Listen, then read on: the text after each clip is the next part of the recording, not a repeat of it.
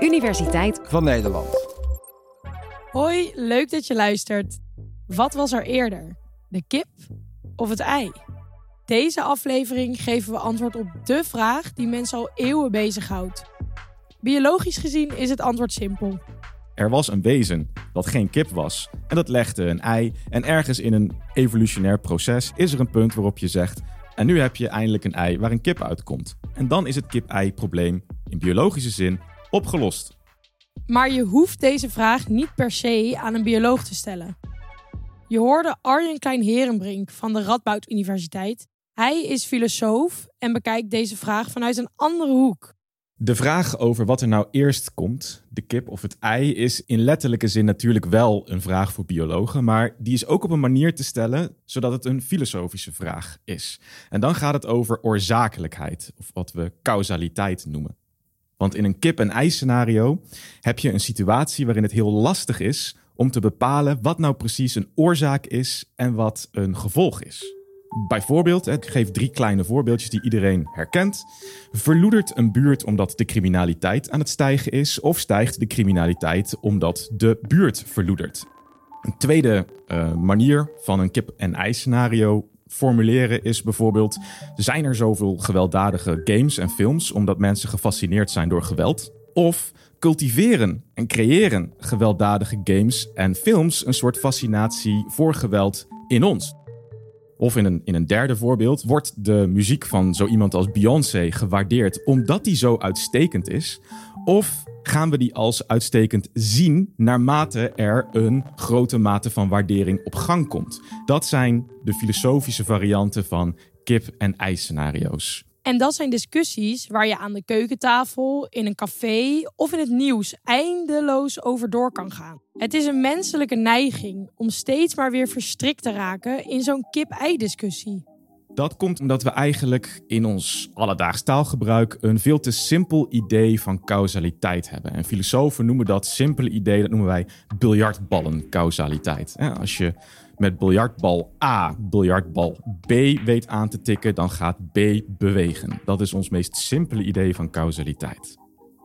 Maar hoe gaat dat biljartballenmodel volgens een rol spelen in allerlei culturele of menselijke domeinen? Dus bijvoorbeeld de manier waarop we schuld en beloning aan elkaar toekennen.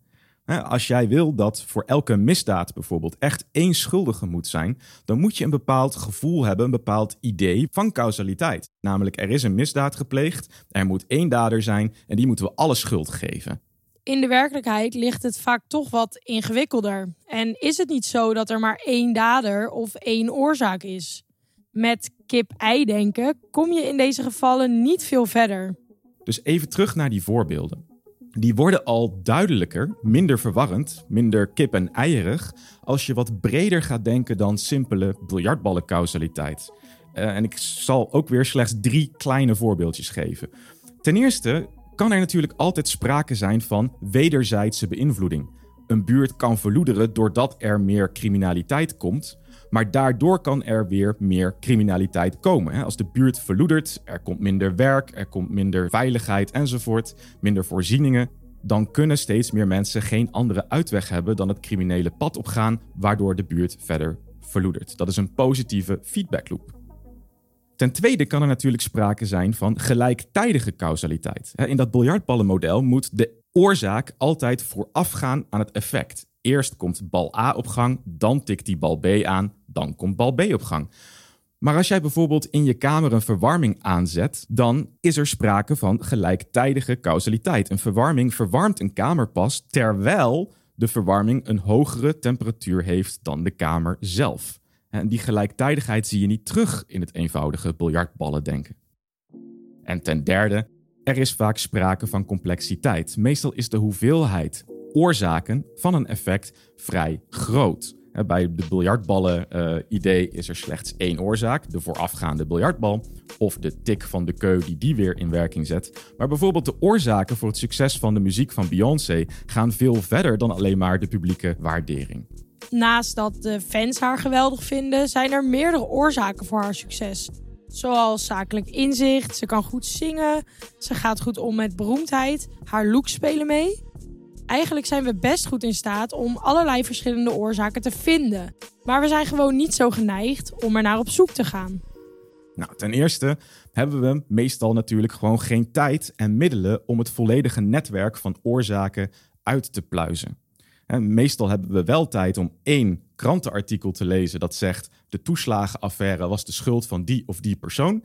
Maar je hebt geen tijd om een jaar later het volledige non-fictieboek uh, te lezen dat een of andere onderzoeksjournalist schrijft van 400 pagina's over de 600 oorzaken die allemaal op elkaar in aan het werken waren.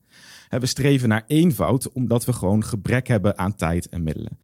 En daarnaast hebben we vaak ook behoefte aan een zondebok. Je wil vaak mensen de schuld geven van iets dat slecht gaat en belonen voor iets dat goed gaat. En dan is dat biljartballenmodel heel handig, want er is één iemand die met een keu bal A in beweging zet. En die krijgt de schuld van het slechte shot of de beloning voor het goede shot.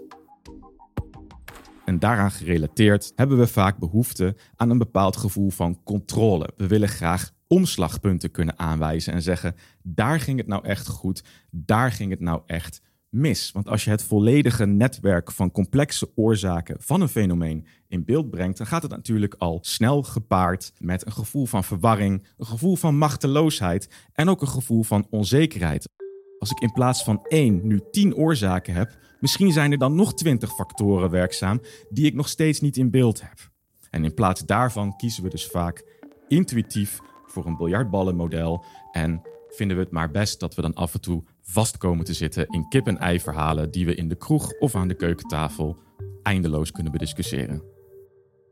Oké, bedankt Arjen. Maar uh, stellen we nou zoveel kip-ei-vragen in de kroeg omdat we dat zo leuk vinden? Of zijn er zoveel kip-ei-vragen dat we ze maar in de kroeg zijn gaan bespreken? Ah, nou ja, wij denken er nog even over na. En wil je nou toch nog meer weten over hoe het letterlijk zit met kippen en eieren? Op ons YouTube-kanaal vind je een aflevering van de werkplaats en daar hebben we het uitgebreid over dino's, kippen en fossielen. De link vind je in de beschrijving van deze podcast. Tot de volgende!